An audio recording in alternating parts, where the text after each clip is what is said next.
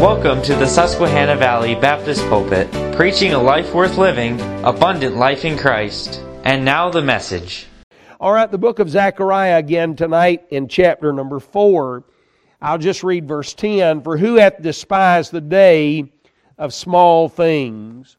That's what we have been speaking about over the last two evenings. We've been dealing with the subject of how God uses small things. On Monday night, we began to talk about uh, the, the small things that God has used down through the years. We spoke about the plagues in Egypt. We spoke, spoke about Rahab the harlot and the scarlet cord and how that she was, uh, she was spared by that small thing. You think about a lad with a lunch and just a small little thing, but God took it and did the unbelievable with that small little thing. We went to Proverbs 30 on Monday and really primarily bore down on those four creatures the ant and the coney, the locust and the spider about, about preparing ourselves, about protecting ourselves, partnering together with those who are of the same mind and have the same heart, participating with them.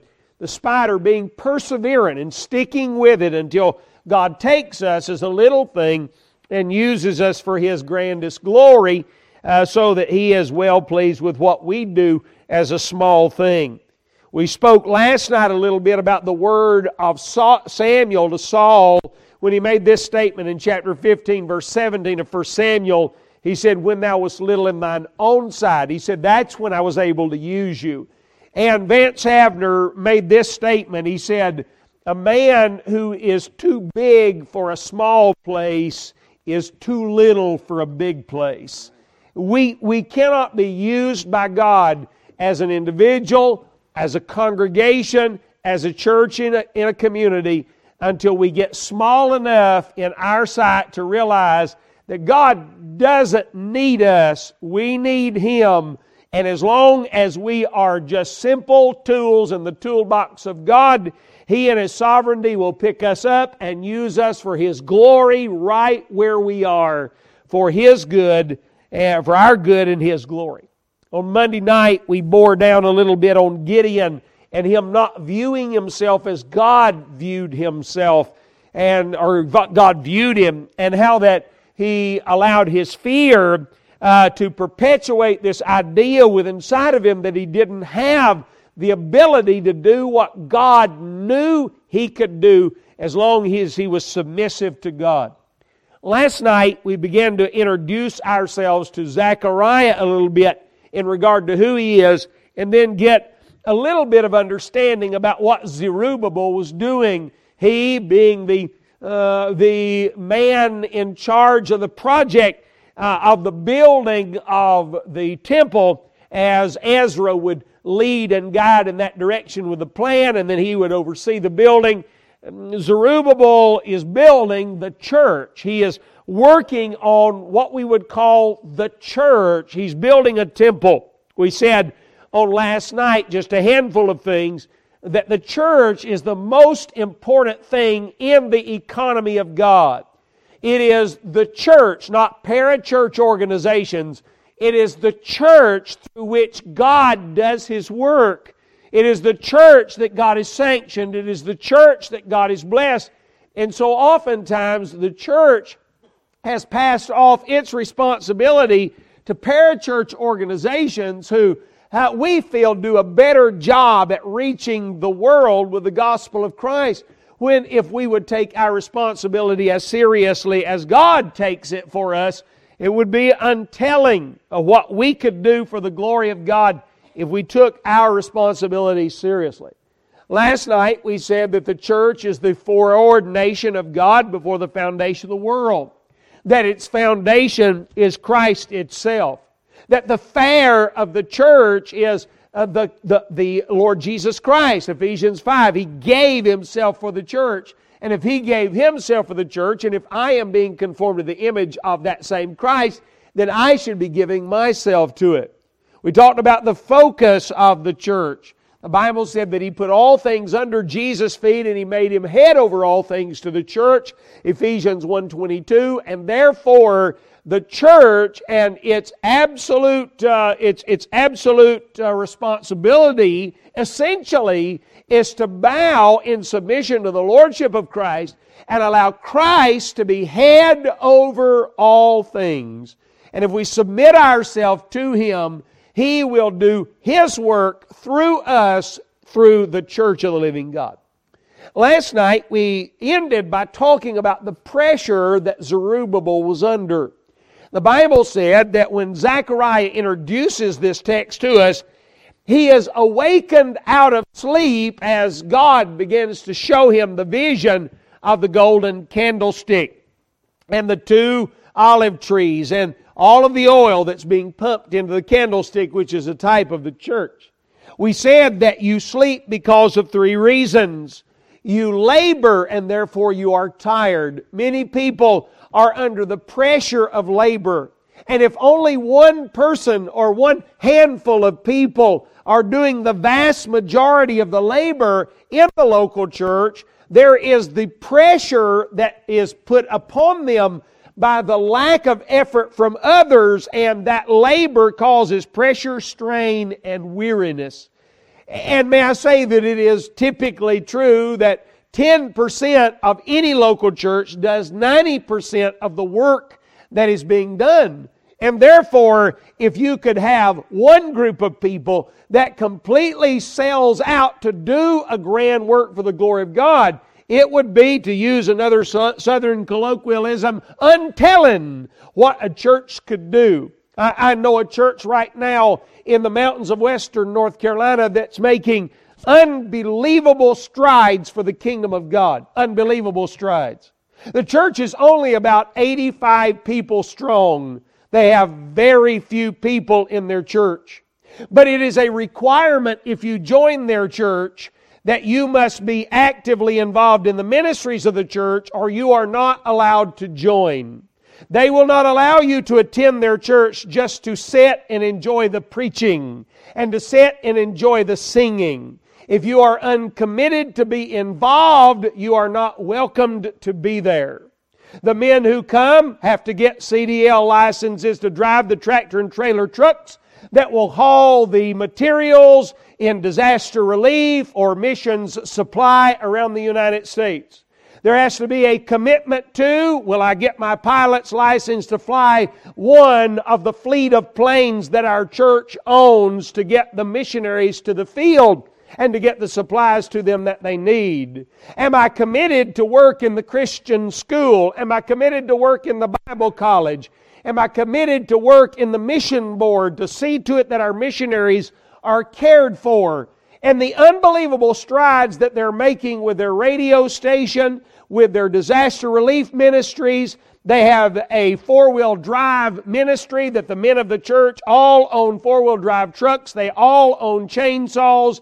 And when the snowstorms hit, the first place that the, the, sheriff's office and the hospital calls is this local independent Baptist church to get them to hit the roads, to carry people to their doctor's appointments, to carry um, medical personnel to their jobs. That is the ministry of this local church, feeding literally thousands of homeless people and poor people in the mountains of western North Carolina and it is a church that does unbelievable work with few. Do you know why? Because they're all committed to work together. And therefore, the pressure and strain lies not on one or two in the body, but it is spread abroad throughout the whole body. The second thing we said last night was that laziness causes pressure. If there is a lazy preacher, he's constantly under pressure. And the church is under pressure because they're not being fed, they're not being led. And then sometimes people get low and it brings pressure, as was the case with Elijah in 1 Kings chapter number 19, where that he was under this pressure that led him into the wilderness, under the juniper tree, and led him into what we would call clinical depression. Now, tonight, I want to pick up and I want to continue, but I, I want you to hold your place here and let's go back, if you would, to Ezra and chapter number 3. In Ezra chapter number 3, I want us to look at this again. If I may, we read it on last night. I'd like to delineate it for you just a little bit, if the Lord would allow. In Ezra chapter number 3 and verse 12 and 13, these are the verses uh, that I, feel uh, we need to apply a little bit this evening. In verse number 12, the Bible said this, but many, but many of the priests and Levites and the chief fathers who were ancient men that had seen the first house. In other words, they had seen Solomon's temple. Now, I, want to I wanna get to that in a minute. I, I really want to dig into that if I can. Said when they had seen that first house, when the foundation of this house, when the foundation of Zerubbabel's temple, when that house was laid before their eyes, here was their response. They wept. And the Bible said, Brother Joshua, that they wept with a loud voice. This was very emotionally effective to them. Then the Bible said, and this coordinating conjunction, and was used to talk about a different group of people. The Bible said there were many, just as there were many that wept, there were many that shouted aloud for joy. Verse 13 said, so that the people could not discern the noise of the shout of joy from the noise of the weeping of the people.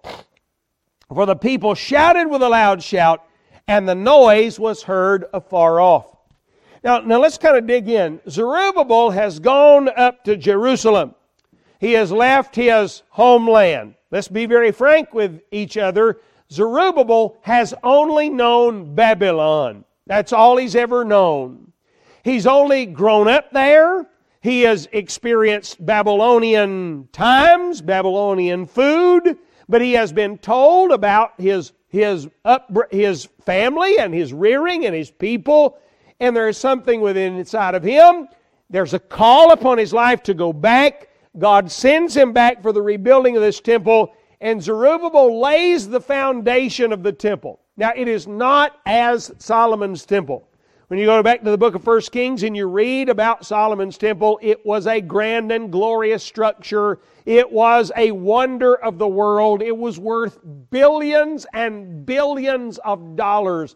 It was phenomenal what the Lord allowed in Solomon's temple. Now, there is not the wealth and there is not the workers to get done with what Zerubbabel's doing in regard to a comparison of what Solomon put together. Now, when he gets there, he does his best. He puts his best work forward. And when he is done laying this and building upon this, it is, he is sitting back saying, Well, what do you think? What do you, I, have done my best. I've tried to give it my all. What do you think? The Bible said that there were men who came who had seen the first temple. And when they saw the first temple and they looked at what Zerubbabel had built, they began to weep and they began to cry because it was a small work. It wasn't a grand work. It wasn't a glorious work. It was a small work and they began to weep. Now let's consider this if you will. There was 70 years of allotted captivity, right? 70 years. At the end of the 70 years, there was a freedom. But that temple, according to some writers, was not being built until nearly a hundred years after the captivity. Now let's give some consideration. During the days of Hezekiah, which was way prior to Nebuchadnezzar coming in and taking over, even Hezekiah was stripping off the gold from Solomon's temple and giving it over to, to Syria because they were coming down and piling in on him. In other words, for many, many years, kings in the southern kingdom were robbing the house of God of its grandeur and of its glory. These men who had seen Solomon's temple and said, This is not as beautiful as Solomon's temple used to be, they never did see it in its grandest glory. They weren't old enough to have seen it in its grandest glory. They had to have been at least a hundred years old They, if they had seen that Solomon's temple before Nebuchadnezzar destroyed it, these men had to have been little children, and they could not have seen it when Solomon put it out with its greatest grandeur. They couldn't have. And they are looking at a temple, Solomon's temple, that had been raped, robbed, and destroyed by king's hands, and they are saying this is grander than what this man by the name of Zerubbabel has done. Now, isn't it amazing how people can be so critical of a small work that's doing something with all of its heart for God, looking back and comparing it to something that's already gone downhill? That being said, notice with me four things in this text. First of all, notice the size of the doubt. The Bible said in verse number 12 that many of the priests and Levites were in on this business. The size of the doubt. I want us to understand that when we decide to do something for God and we become committed to that, do not expect that Satan is going to set back and allow you to march through the work of God, to the work of God, on with the work of God without facing opposition.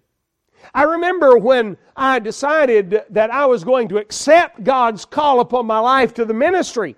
I literally thought, please forgive me for my ignorance. I was fairly young in my mid 20s when I accepted the call to ministry. I literally thought, Satan now knows I'm serious about serving God and I'm not going to face as many battles as I have faced heretofore. Boy, was I wrong. It kicked on me something ferocious bad. I mean, Satan has fought me. I was preaching in a preacher's conference, a Timothy conference uh, back in, when was it, Joe? April, whatever it was. I was preaching in a Timothy conference, and I told all of these young preachers and young pastors, I said, I have been pastoring for over 32 years. And in this amount of time, I haven't had one year without problems. Not one. I've gone through year after year, and I'm talking about some doozies. I mean, big ones.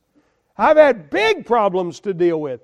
God has been good, but the battle has been on. I don't pastor a large church. I don't pastor this grand work that is looked at by all of the periodicals and held up as the, you know, as the work that needs to be looked at as some kind of a litmus test for who you need to be. I don't do that. I'm just pastoring a small church in a small place in a farming community with not a lot of people. As you are. And so as I look, most of the most of the problems that I have, the size of them is big. Number two, notice the source of the doubt. Not only the size, but the source. Who was it that was giving them the most trouble? The priest and the Levites and the chief fathers. In other words, it was those who ought to know better. This was the religious crowd of the day.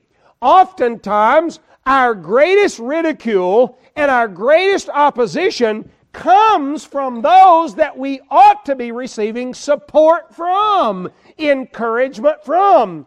But you will receive more discouragement from quote unquote God's people than you will from the unregenerate world.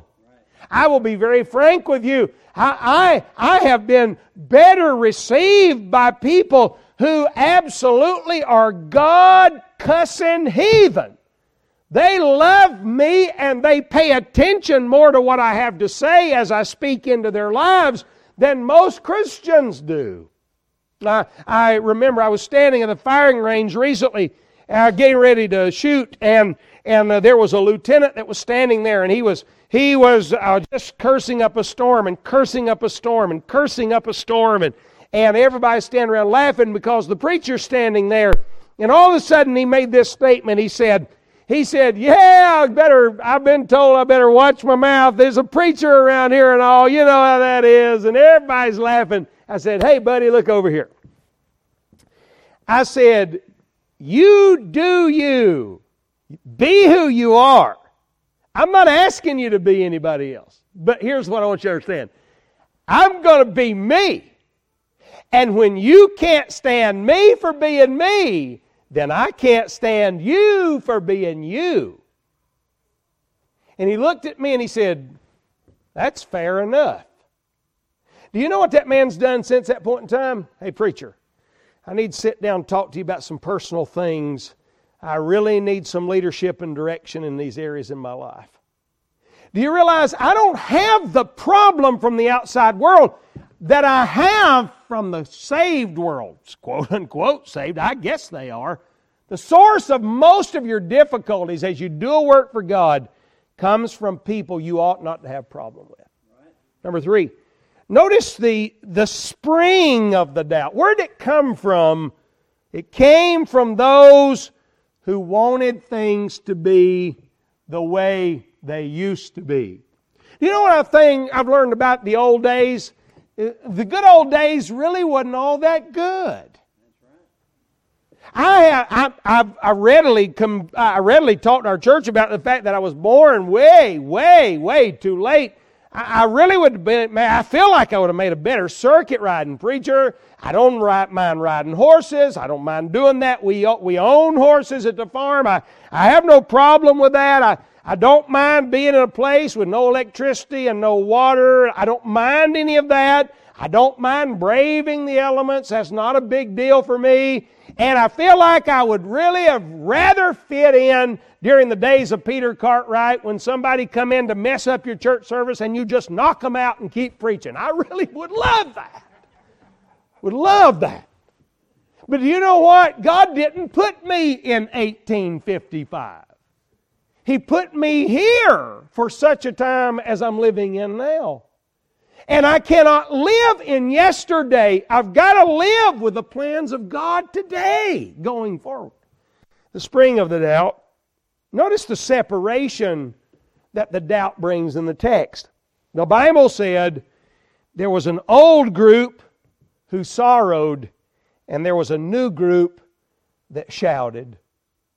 God always has a way of bringing new life in with new encouragement and with new joy and with a new excited heart genuinely wanting to do something for God that will encourage you along the way. Now, let's consider this as we wind our way down. So, as, as Zerubbabel deals with a couple of things, he deals with God's plan. I got this church I want you to build. He deals with the pressure that it's coming on and it's pressing in on him. But he's also got to deal with some problems. In Zechariah 4, I think you're there. Zechariah 4, I do want you to catch this phrase. In verse 7, look down to verse 7. In verse 7, he, he doesn't say, it's as important what he doesn't say as it is what he said. He doesn't say, What art thou, O great mountain, before Zerubbabel? Notice what he said. He said, Who art thou, O great mountain before Zerubbabel? Here's what I want to get to, and I, I want to reiterate this if I may. Our greatest problems are not what's. Our greatest problems have faces. They are whose. If we ever get a hold of that, God would help our heart. It was in Galatians chapter number 5 when the Apostle Paul is wanting to deal with the difference between the spirit filled life and the works of the flesh that's manifest in the believers' lives that he was dealing with at Galatia. He was dealing with a lot of issues there at Galatia, and he made this statement. The Apostle Paul said in Galatians 5 verse number 7, he said, You were running well. He said, You did run well. He did not say, What, what did hinder you that you should not obey the truth? He said, My question is, who was it that hindered you that kept you from obeying the truth? Who was it? Now, if I were to ask you, are you doing as well individually for the Lord as you could? And you answered, Pastor, I'm really struggling. My next question is going to be this to you not what is making you struggle, who is making you struggle. It may be the man in the mirror, it may be the spouse in the bed, it may be the children in the other room, it may be the man on the job, it may be the friends at the bowling league. I, I don't know, but I want to I promise you there is human influence somewhere that is affecting your life. So, if that be so, what did what was it that they were having to deal with during Zechariah and Ezra's, Ezra's time? So let, let me plot through it fast. In Ezra 10, the Bible said that Ezra rose up from before the house of God. He went in the chamber of Johanan, the son of Eliashib, and he didn't drink, and he mourned. And the reason he was mourning was over the transgression of them that had been carried away. In Nehemiah 13, when Nehemiah is dealing with the exact same problem as Ezra and Zerubbabel were dealing with there in Jerusalem, he was dealing with the problem that they were marrying the wrong people and they were getting involved in immorality and they were getting involved in relationships that they shouldn't be involved in and this depravity was affecting the church. I want you to know that the church of the living God, as Pastor Allison said on last night, is filled with people. And the independent Baptist people aren't the problem, people are the problem. It doesn't matter if it's at the local school, it doesn't matter if it is at the Lions Club. It doesn't matter if it's at the Little League. It doesn't matter if it's at work or at church. People are problems. We are not depraved. I want you to understand, we're not depraved people. We are teetotally depraved people. We are completely depraved. God did not save our flesh when He saved our soul. And there are people that really have issues with sin even inside the local church. Some several, well, it's a year or so back, there was a young man, if you don't mind me giving this personal illustration, there was a young man who took to social media to decry that because I said publicly on social media that the independent Baptist did not have a systemic problem with immorality in the pulpits, they thought that I took no stand against immorality in the pulpit. Now, nothing could be any further from the truth. The fact is, a systemic problem means it's in every problem, in every pulpit. The truth is, the majority of Baptist pulpits are being filled by, with, with men who genuinely want to honor and serve God with all of their heart and soul. It's not a systemic problem, but it is a problem. And I believe that men who violate morality behind the pulpit and they live in sin, moral sin, as preachers need to get out of the ministry, get a job, and serve in the local church when they get right with God, not be put back in the pulpit. And so this young man decried the fact that we didn't take a strong enough stand according to him. Now, this man grew up in Jack Hyles styled churches, that flavor, and that's all he had ever known. I said, Sir, I, I preach to thousands of people a year who don't even know who th- that man is. I said, They have no idea who he is. I said, We're an anomaly to what you're talking about. And he left that style of church, joined a contemporary, non denominational, uh, hyper Calvinist church who had a heart for God and a heart for souls and, and no heart for the King James Bible and no heart for conservatism in any way, but they love people. They love people, and there's none of those problems there. Until he found out that the new pastor that he loved, he is sharing his wife with other men inside of that church. And now this little gentleman is not even a Christian any longer. You see, what he found out was sin and depravity is everywhere. And it's got to be preached against and dealt with as a church. If, if you get involved in immorality as a member of the Galilee Baptist Church, we are going to restore you to spiritual health. If you will allow us to, that means multiple, multiple weeks of counseling. It means you addressing the church about the issue that you have had and making it right with the church and the church loving you back to spiritual health. It means that if you rebel against the church when it comes to them dealing with you, uh, we will exercise discipline on you to remove you from the church and we will still pursue you to get you right with God, but we're not going to bypass sin. We're not going to do it. And so that brings pressure on little churches. Will always be little if we just constantly deal with people's problems when they come in the church. But do you really want to have the kind of growth that not dealing with sin brings? I'd rather have five under a shade tree and know that we're doing it right than to have buildings full of people, millions of dollars in debt, and be worried about when this thing is going to fly apart. I'd rather that be the case. God works in small things, but depravity is something that needs to be dealt with. Despite Zechariah and Zerubbabel had to deal with those that despised what they were trying to do. But does God use small things? He doesn't use small things just because they're small. He uses small things because people have bigger visions than just the small.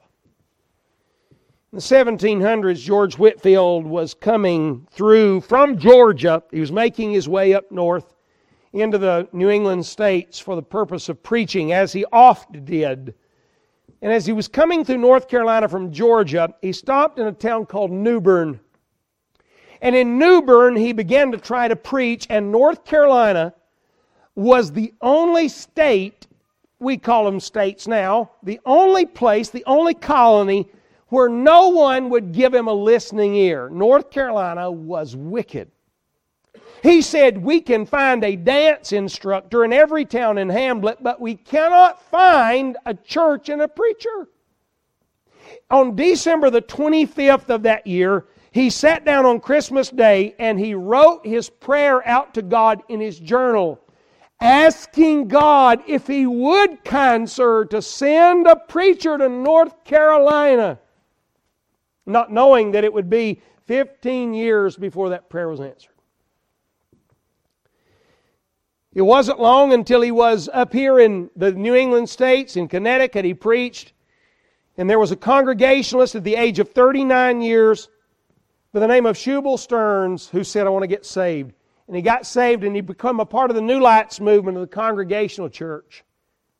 There was a split in the Congregational Church, and in, even in his new lights condition, he began to see water baptism as immersion and only for the regenerated. It was then that he went to a Baptist preacher in Connecticut by the name of Waite Palmer. And Waite Palmer baptized him and he started preaching in a Baptist church in Connecticut. It wasn't long after that, his brother Daniel Marshall had been here in Pennsylvania ministering to the Indians. The French and Indian War broke out, and they decided they would move south Daniel Marshall and his family, Shubal Stearns and his family moved into Virginia. When they got into Virginia, they tagged up with and began to minister in and with some of the churches that were a part of the Philadelphia Baptist Association, which was uh, Calvinist and, by the way, very dead. These men were very lively.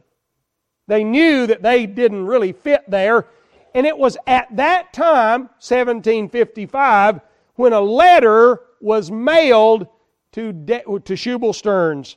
Shubal Stearns took that letter and opened it, and it was addressed from New Bern, North Carolina. The lady in the letter said, Mr. Stearns, we need preachers in North Carolina. If you could, sir, if you could make your way, if God would see fit for you to make your way to North Carolina, we believe that people will travel from all over this colony to hear you preach. He prayed about it, he and Daniel Marshall, and they felt like that they really were being drawn by God there. They sent word to some of their friends, and just a handful of couples decided to make their way to North Carolina. They said, Where are we going? We going to New Bern? He said, I know we're going to North Carolina. I just don't know where we're going. We're going to go until the Holy Spirit directs us where to settle down. And they did.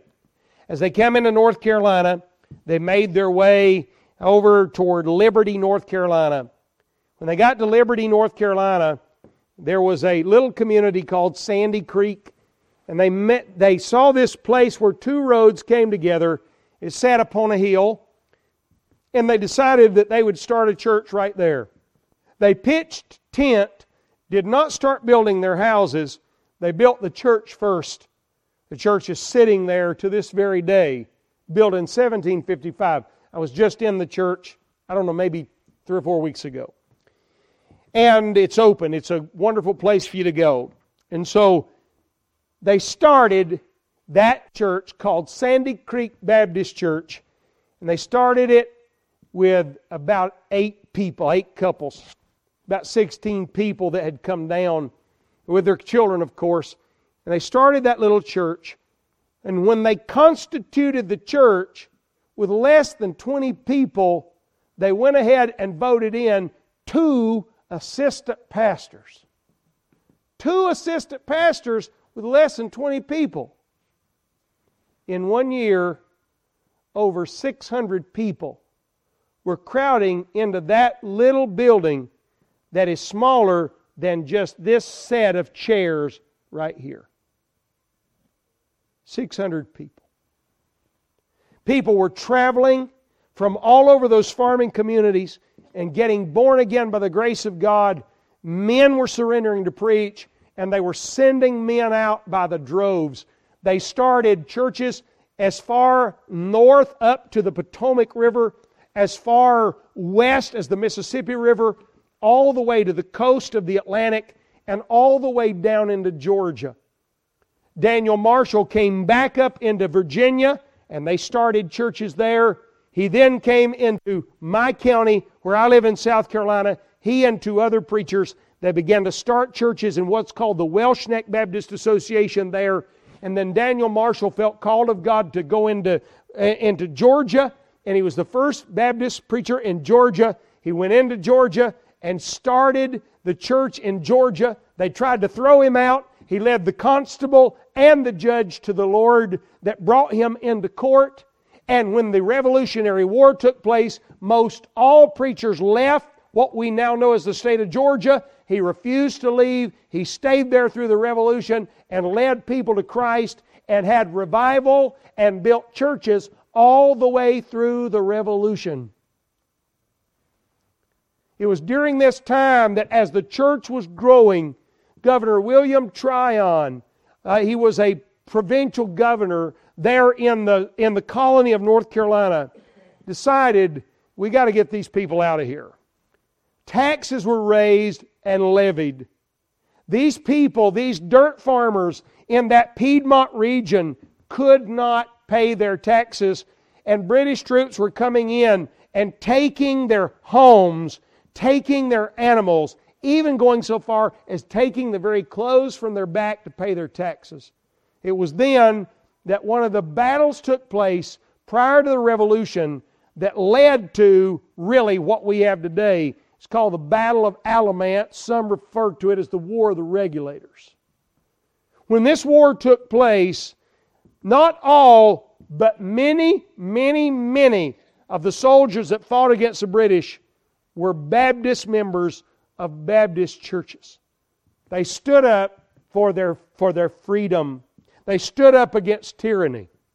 It was at that time that there was a deacon, uh, just a small man with a small little work for God, a farmer, but he had led three men from his 300 men from his community into the battle. They had a skirmish with a British officer and they defeated him, and then they went on to the battle to meet Governor Tryon and the rest of the troops, but they got there late. The British had already broken the lines and defeated those men, those regulators, and they caught Benjamin Merrill, the deacon. They took him to downtown Hillsborough, North Carolina. Governor Tryon said, Hang him. They hung him by his neck. And as that dear Baptist deacon was dying, Governor Tryon said, Cut him down. They cut him down, and Tryon said, Eviscerate him. They eviscerated him, and when his bowels poured out into the cobblestone, they poured sulfur on his entrails and they set him on fire alive. And Benjamin Merrill died and went home to be with the Lord. Governor Tryon expected that what this was going to do with this small group of people, it was going to drive them away. And it was going to drive them to the place and point where they, they wouldn't get involved anymore. They wouldn't stand up anymore. But it had the reverse effect. It increased their faith, this trial by fire, and it caused them to burn within them a patriot spirit. It was, as a result of that, men, of course, like Patrick Henry, heard of what had happened, and it burned within him. Not long there was this framing of the Declaration of Independence in your state. A lot of that was influenced by your Baptist forefathers, just small little groups of people wanting to do something for Jesus and made an impact for liberty and freedom upon men that could do something they couldn't. It was George Washington after that who said, I prefer Baptists to be my chaplains, for they not only have a heart for the men, they will also pick up rifle and fight. You can find pictures very easily of George Washington being baptized by Baptist preacher John Gano as he converted. The point I'm trying to make is this very simply. You don't have to be much, but you have to be all you can be. And God can take all that you offer Him and do more with it in a shorter amount of time than you could ever do in the energy and power of the flesh, and much, much more than you can do by making excuses that God can't take little you and little us and do anything of value for the kingdom. Consider these thoughts, I pray. Let's stand up. Thank you for listening. If you'd like to contact us, please write us at P.O. Box 126 541, Harrisburg, Pennsylvania 17112, and visit our website at www.sbbcpa.org.